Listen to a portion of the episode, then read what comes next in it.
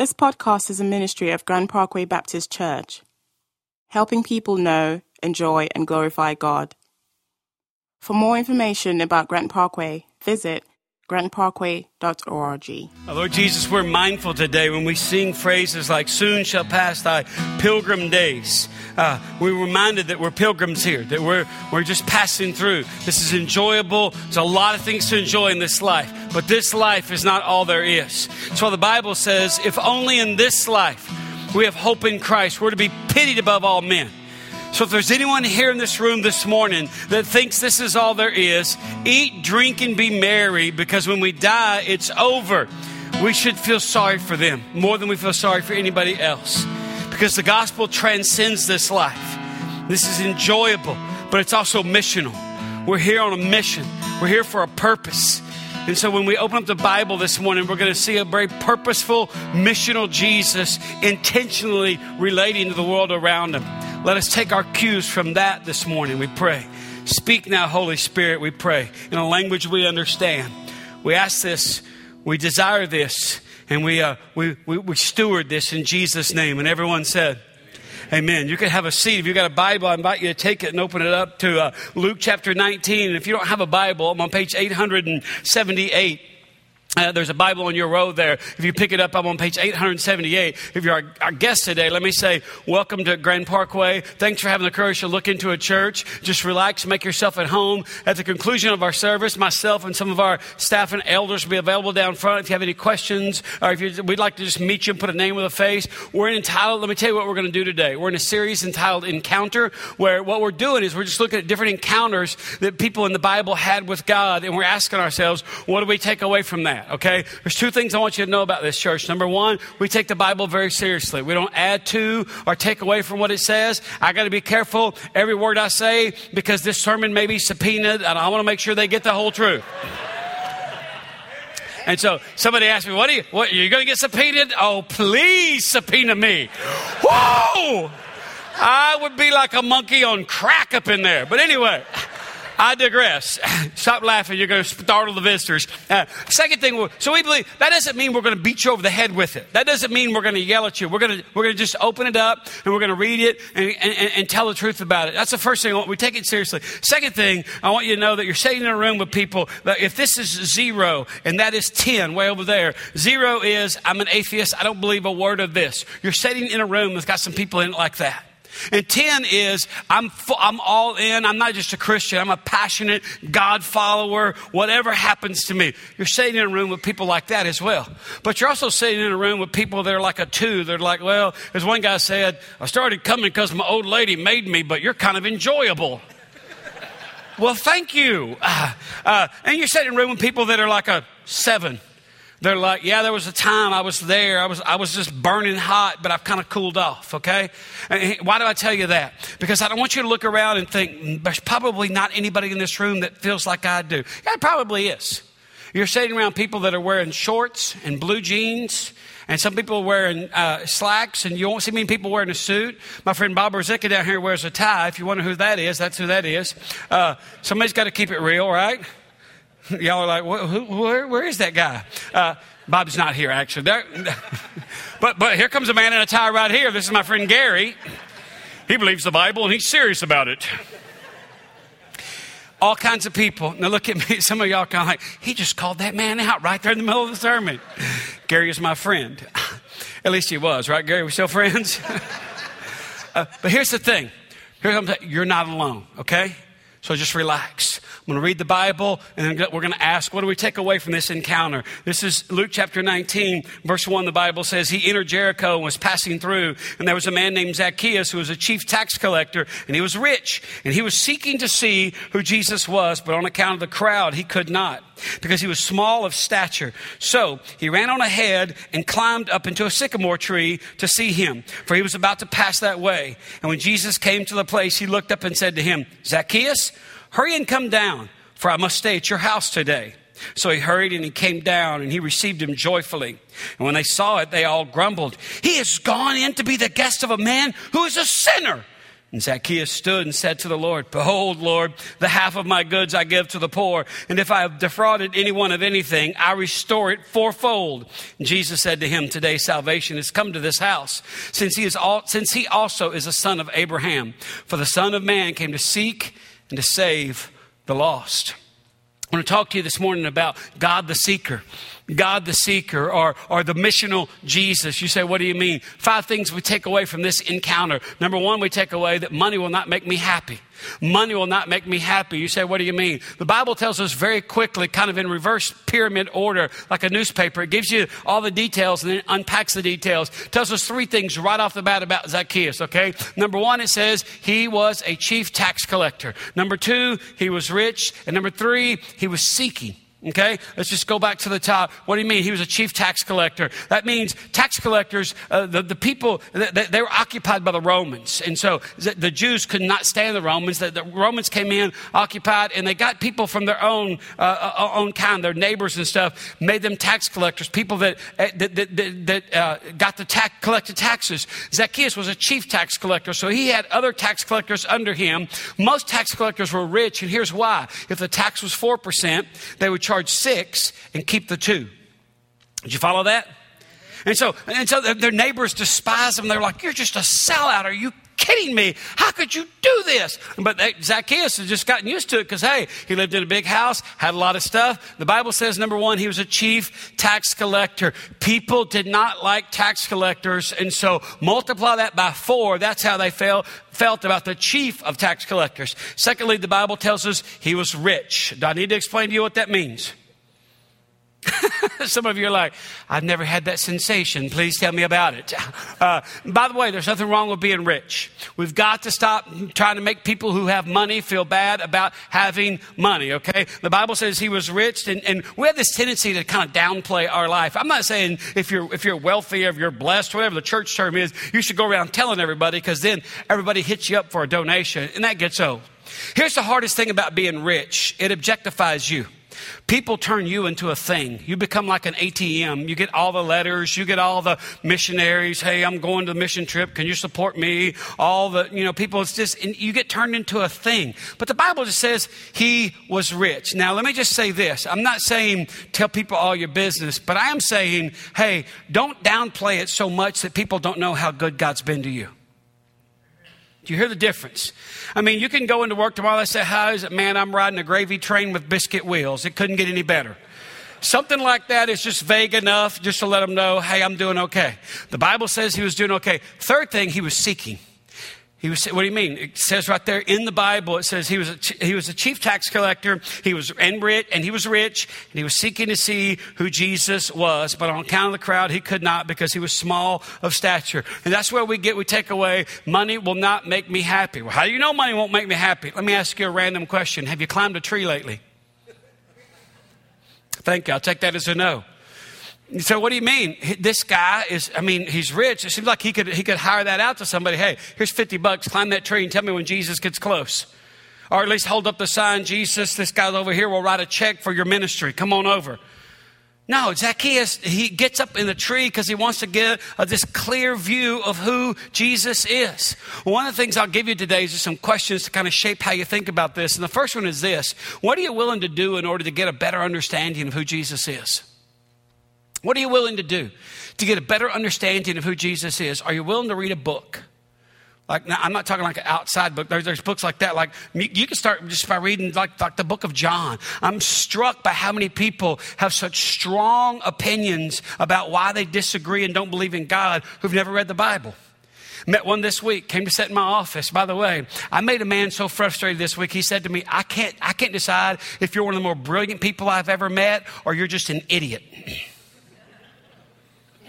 Depends on the day uh, and the time of the day. Uh, but I asked him, I said, You have a lot of opinions. I said, What if you're wrong? He goes, I'm not wrong. I said, Well, that's why I said, What if? I couched it in the, in the language of possibility because I'm sure you're not wrong. And I said, What parts of the Bible do you find compelling? And apparently he's not been asked that. He was like, oh, oh, oh, I'm like, You got a hairball? What are you doing? What, what, kind of question is that? And because what I sensed was true, I said, What parts of the Bible, when you read it, do you just think, I mean, where's the of course in you? When you read the Bible, do you have this, of course? Of course the Bible says that. And he said, Well, I've never really read the Bible. How could you formulate so many strong opinions about God when you've never read the primary source material on God? Oh, oh, oh. Do I'm not, I'm, I'm just trying to kind of figure out where you're coming from. Some of you in this room are like that. You got these strong opinions. What are you willing to do and get a better understanding of who Jesus really is? You willing to maybe go join a small group, join a community group? That's groups in our church that meet twice a month. They sit in someone's living room, eat dessert, and people just kind of, kind of process questions about the sermon. They're sermon based. No one's going to give you a Jesus pop quiz. Hey, Tom and Mary, thanks for coming. Sit down. Tell us about your life. No, you can just sit and observe. Maybe, maybe for you, the next step is to maybe come to a Bible study. We have Bible studies that meet right now during this hour. Right up here is about 30 something women in a class being taught on forgiveness. There's a class on what it means to follow Jesus. There's a class on marriage that meets right over here at the end of this hallway. So we have all different opportunities. If you're curious about taking another step and kind of going, you know what? I want to get a better view of this. One thing, let me encourage you not to let happen. The Bible says Zacchaeus climbed a tree because he wanted to see Jesus, but he couldn't because of the crowd. Because of the crowd, he could. Don't let the crowd of people around Jesus skew your view of Jesus. Does that make sense? Church people are, are, are, are we're going to get it wrong. People in church are going to get it wrong. Some of you have been in business with Christians. The guy had a fish on the back of his truck and still owes you $7,000. That, that's not Jesus. I just want to say that's, that's not who God is, okay? And, and, and, so just be careful that the crowd around you doesn't keep you from seeing who, who Jesus really is. First thing we take away money will not make me happy. Money's not bad. We're not dissing on money. It just won't make us happy. Why? Money makes rich men climb trees because they're seeking, something's gnawing at them. Something's just kind of won't leave them alone. Men, we should look at our wives tonight before we go to bed and go, What's gnawing at you these days?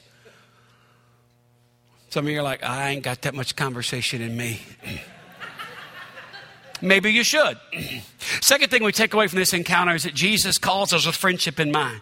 Jesus calls us with friendship in mind. Look at verse 5. Zacchaeus runs up and climbs up a sycamore tree. And in verse 5, and when Jesus and when Jesus came to the place, he looked up and said to him, Zacchaeus, hurry and come down, for I must tell you what a crooked, crooked tax collector you are and how you're going to burn in hell for it. You're like, that, that's not my translation. No, I mean, here's the thing. He climbs a tree to see Jesus. Jesus comes to the base of the tree, looks up and calls him by name. Rutro. Uh, oh, mm, mm. By the way, later this afternoon when you're all taking naps, I'll be at MD Anderson serving communion to a man who's battling cancer for the second time. And they were in our services last week in the third service. Tom Syke is his name. He goes to a church in Gastonia, North Carolina. I preached that years ago. He said, I was in MD Anderson. I Googled your church, and it was not that far. What, you drove down here from MD Anderson battling cancer t- twice? Why is that a big deal? Because I got some people, if it sprinkles, ooh, we better stay in. Looks like it's going to be a hurricane. But, but, but, but enough about my wife. Anyway, uh, you go without us, honey. But here's, and people ask me all the time, what do you say to people in those situations? You know I'm going to say to my friend Tom? I'm going to look Tom and Debbie right in the face and I'm going to say, the boundary lines have fallen for you in pleasant places. God has been so good to you. And then I'm going to tell them, hey, the Bible says in Psalm 139 that God saw your unformed substance. And they're going to go, huh? Because I told my friend Betty Thompson that last week. Betty Thompson used to go to this church. She moved over to Pasadena to be closer to her, her daughter. Betty is 87 and she's been diagnosed with stage four glioblastoma, brain tumor. It's got it, it's kind of grown into her brain. They did surgery and got as much as they could, but they were like, it's just, you know, this is not going to end well. So I walked in, half her head is shaved, the other half is permed and it's purple, kind of magenta looking. I'm like, I loved you in Blue's Clues. You shut up. She's like a snapping turtle, boy. She'll get you. And I walked in. She says, What are you doing here? I said, I just come to see the pretty ones. I let Wade visit the ugly ones. And the nurse said, Who is this man? And she said, He's my pastor.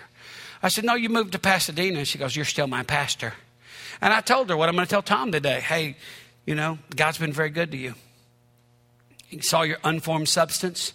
And then the Bible says this in the 139th Psalm before any one of your days came to, all the days were ordained for you, God set aside before one of them came to be. So I tell Tom today while I serve him the Eucharist, by the way, God saw this day coming. He starts transfus- transfusion tomorrow. That's the second time he's gone through this. Well, why do I tell you that? Because when I say that God relates to us with friendship in mind, He calls us with friendship in mind. When you have a bad day, it doesn't, that, that day didn't like pop up and surprise God. Matter of fact, the better friends you are with God, the more you can absorb the bad days without shaking your fist at God. He calls Zacchaeus. He says, Zacchaeus, come down, for I must stay at your house today. Come down. Now, what, what, what's the big deal? I'll tell you what the big deal is. Going to someone's home for a meal is an act of friendship. Why is this such a big deal? Because Jews did not associate with unclean people. They were all about being ceremonially clean. And so for Jesus to come down, and the people said, Oh, he's going to be the guest of a man who's a sinner. Are you kidding me? Why? Because Jesus relates to us. He calls us with friendship in mind. What does that mean? That means He sees who you are. He knows who you are. You're not going to tell Him anything. And by the way, you can't hide anything from Him. So just knock it off. But He sees past who you are to who you can be. So He calls you with friendship in mind. Third thing we take away from this encounter is simply this is that forgiveness must be scandalous forgiveness must be scandalous. You say, I, I, I, don't get what you mean. Look at the people's reaction in verse 7. He says that when they saw it, they all grumbled. Now, who is they? It's the people, all that crowd that was around Jesus, so many of them that Zacchaeus had to climb a tree to see Jesus. It's all those people. It's all those people who kind of cried around. When they saw it, they grumbled, He has gone to be the guest of a man who is a sinner. Oh, can you believe this? Forgiveness we got to stop acting like forgiveness is not scandalous. Matter of fact, ask yourself this question this week Who is it that you need to forgive that if you forgave them, it would feel scandalous to you? Because that puts you in touch with what it was like for God to forgive you. Because that's at the heart of this whole thing. You say, well, I don't know what, what. Uh, some of you had a first marriage where your, your spouse was unfaithful and it, it, it, will feel scandalous to forgive that person. And yet the Bible says in Ephesians chapter 4, verse 32, be kind, tenderhearted to one another, forgiving one another, even as God in Christ has forgiven you. The standard of your forgiveness is not whether or not they deserve it, but it's whether or not you've experienced it. And if you and I have experienced it, then we have no basis upon which we, we can withhold it from other people. That's why the people say, they said, he's gone to be the guest of a man who's a sinner. It's one thing. How many in this room know you're a sinner? Could I see your hand? Put your hands down. It's one thing for you to know you're a sinner. It's another thing to, for everybody else to know that you're a sinner. How big of a sinner do you think Zacchaeus had to be? Because everyone's like, he's a sinner and we all know it. It's kind of like one time Early in Luke's gospel, Jesus went to the house. You can read about it. This is like in Luke chapter 7. Don't turn there now, though. Jesus goes to this man, this Pharisee, very religious man named Simon's house for dinner. And Jesus is there, and this woman bursts in the door, and she's got this jar of, of this alabaster box of perfume, and she begins to anoint Jesus' feet and wipe it with her hair, and she's just sobbing. And Simon and all the religious people are standing there, and they're like, thinking to themselves, the Bible said, if he knew what kind of a woman this was. And the Bible said, Jesus, knowing their thoughts, has it dawned on you that Jesus knows your thoughts? People say, Well, I didn't say anything. You don't have to. See, that, that, that, that's what makes God so great.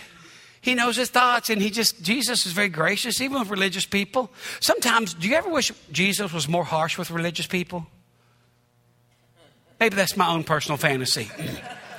I'll leave you alone now. Y'all are kind of like, no, because I'm religious. I'm going to get some gold stars. Jesus says, Simon, let me tell you a story.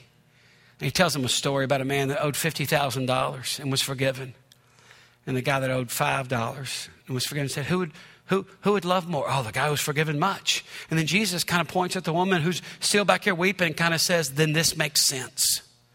There is behavior that only makes sense in light of great forgiveness, what I would call scandalous forgiveness. What is it about your life that only makes sense because of the scandalous nature of forgiveness? The Bible says you love much because you've, been forgiven much. You say, why must, you say forgiveness must be scandalous. Here's why. Here's why forgiveness must be scandalous because sin is scandalous. Think about it for a minute. God puts Adam and Eve, the first people ever created, in the Garden of Eden, in paradise. He says, You're free to eat of any tree in the garden, but of this one tree, don't eat. And what do they do? They do exactly the one thing God asked them not to do. Are you kidding me? And then what does God do? Remember, I told you a minute ago, Jesus calls us, calls us with friendship in mind. Remember, after they sin, God comes in the cool of the evening in the garden and he says, Adam, where are you? Because he's relating to them again out of the context of friendship. And they said, Hey, we were naked and we hid ourselves. And Jesus, and, and God says, Who told you you were naked? How, what, how gracious does God have to be? See, forgiveness has to be scandalous because sin is scandalous. I remember when I was in seminary, I had the same professor for three different classes, and he started every class. The class was Old, I had him for Old Testament, had him for the minor prophets, and then I had him for a class on the intertestamental period. That was very stimulating. And he started every class, the first day of class, the same way. He would open his Bible to Proverbs 26 11, put these glasses on, they're like a hoot owl, and they look like Coke bottles. I mean, he would burn a hole in you with those bad boys on. When he put them on, look at maps, he saw people waving back at him. I was like, and he would lean over and he would read. Proverb, he would hold on to the edge of his desk and he had these big gnarly, look like octopus fingers. And he would read Proverbs 26 11. Anybody got an idea what Proverbs 26 11 says? Thank you. I'll tell you. Because this old creepy man burned it into my ears. It says, As a dog returns to his vomit, so a fool returns to his folly. And then he would just look at us over those glasses. And he would say, It makes sense for a dog to eat his vomit. That's in his nature. If you've been converted, you have a new nature. Doesn't make sense for you to sin anymore. And then he would pray. And we'd start off talking about the Old Testament. And the first time he did it, I was like, man, you should just quit. I think you've confused this class. This is the Old Testament, okay? Second time I had him, I thought, is he just saying this because I'm in here? Third time I had him, he started the class the same way. And I was just like, that old man's on to something. And then about eight years ago, maybe nine, I was laying in bed. We had a one miniature schnauzer at the time. We now have two. And because my wife's like MacGyver, she's a dog trainer, we had to get a crate, and we got a crate train this dog. Because I was a kid, dogs stayed outside. It was crazy that way. But now dogs got to stay inside. And they got to have beds to sleep on. If my dad came to my house, he would open hand slap me right now. Boy, who's in charge of this house here? You got these dogs laying in these beds. Really, Dad? You gonna go there? but we got the dog over in the crate, and I hear something about three o'clock, three thirty in the morning. I hear, and then the dog expressed himself. And then I heard, and in my mind, I'm laying there and I'm giggling because guess what I saw in my mind's eye? And then about maybe 30 seconds later, the dog did it again and ate it again. And about a minute and a half later, the dog did it again five times. And at one point, I'm laying there in bed counting, and I'm thinking, who's sicker, the dog or me for counting? And then the old man landed on me. Here's why you should say crazy stuff to your kids. They just look at you like, I don't get it, whatever. Because that old crazy man says, and it, and it dawned on me that me sinning makes less sense than what my dog's doing right now. I've never thought the same way about sin. Matter of fact, I so believe that I told somebody this week who came to me for counseling, you should go out that door and just not sin anymore. If the Bible's true, and it is, it says the wages of sin is death. All you're doing is making choices that are going to kill you. Why would you want to do that? And two days later, I got a phone call. I did it again. Ah! And what I wanted to say was, all right, dog, just eat your vomit. But that makes sense. This man saying, I, I, I know Jesus, but I just like to sin and I like to celebrate my sin. That doesn't make sense. Now, am I saying, oh man, you. Uh, no, I told him, I'm not mad at you.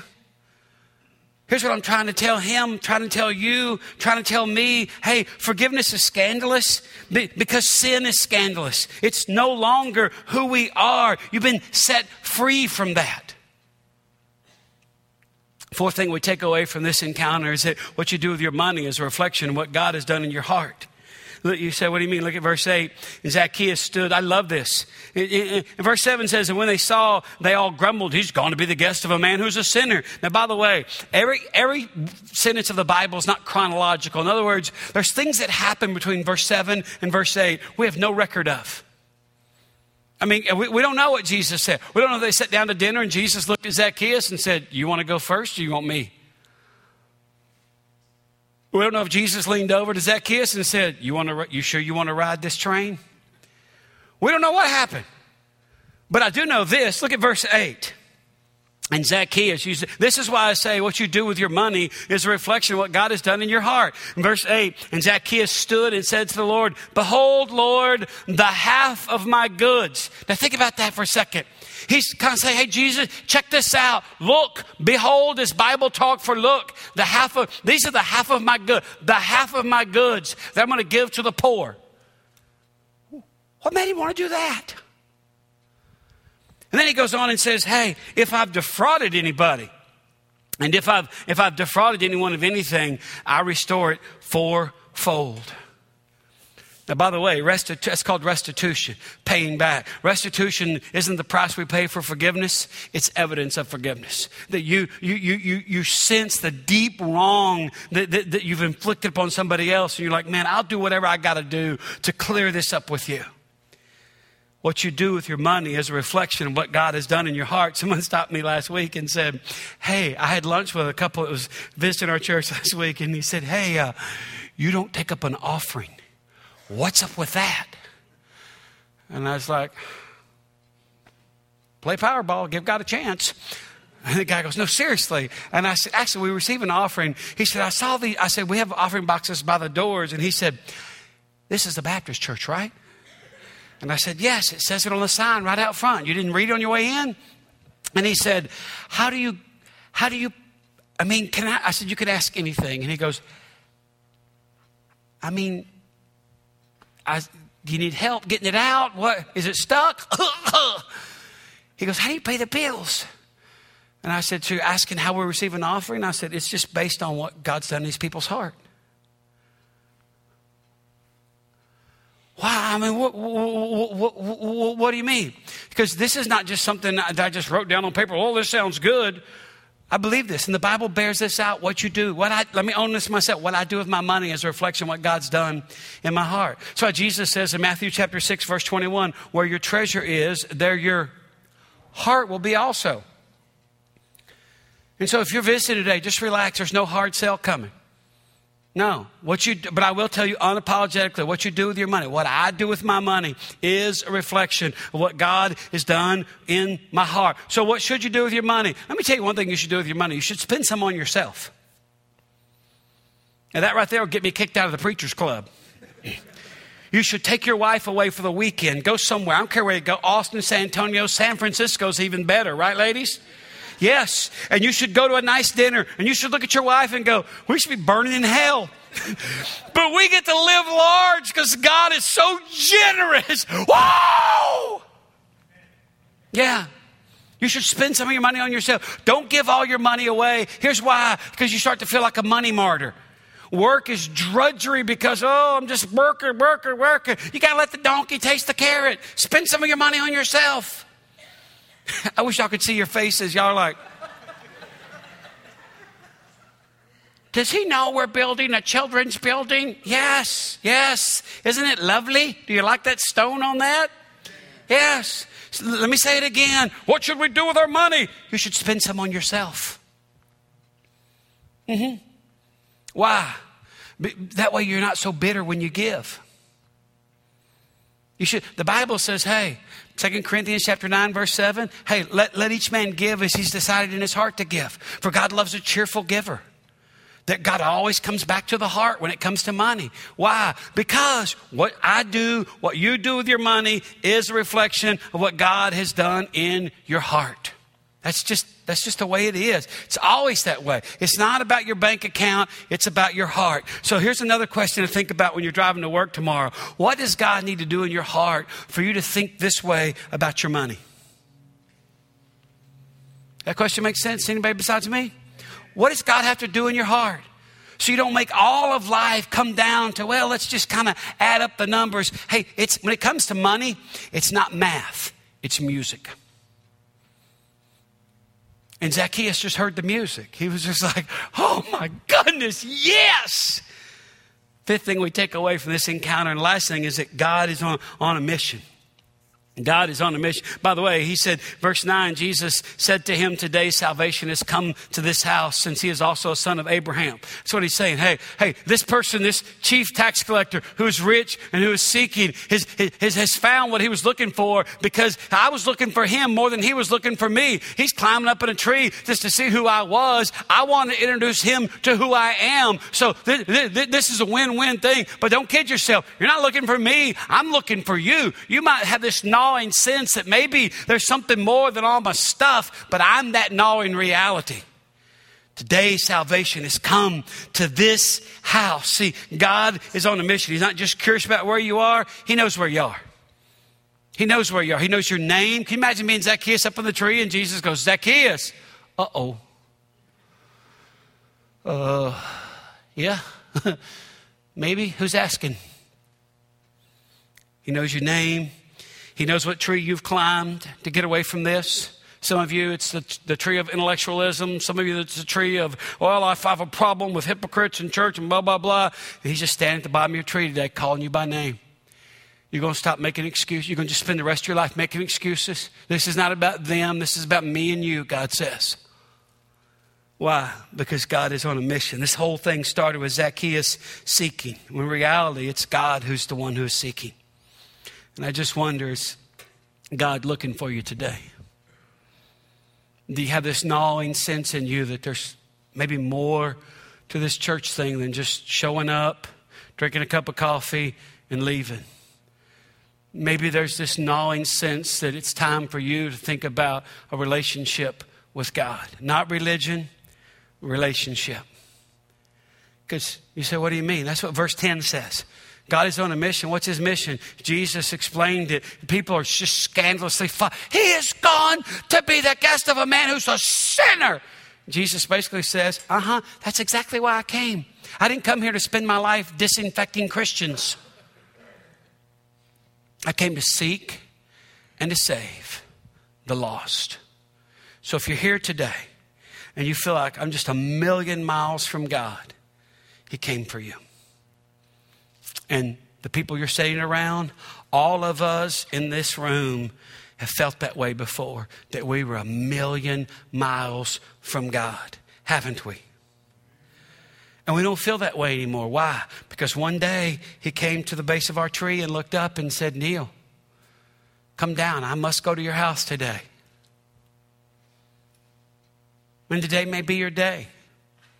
Today, maybe you're just like, you know what? That, that, that makes sense to me. Some of you, when I asked the first question earlier, hey, what do you need to do to get a, a, a better view of who Jesus is? Maybe some of you, you just need to commit to coming to church more than just three times a year. Maybe you just need to click the switch and just say, you know what? I'm going to come and I'm just going to gather information. I'm a one, but that guy said there's no pressure, and there's not. Why? Because God's seeking you. We don't have to chase you. He speaks a language you understand. You don't need some preacher, hey, brother, hey, oh. No. Some of you are like, I, I, I, just been coming to the big room. Maybe I need to get into a smaller room, be it a, be a community group, or maybe I need to go to a Bible study. That's between you and God. But let's, let's be clear about this. The Bible says we've all turned aside. We've each gone to our own way. No one seeks God. No, not one. So if no one seeks God, how does God find people? How do people find God? Because look at me. God's seeking for them. He's looking for us. We're climbing the tree. He's coming to the tree and kind of going, Hey, I know your name, I know where you are, and I want a relationship with you. That's as easy as it gets. That's why Jesus came. Stand to your feet. Hold your hands out.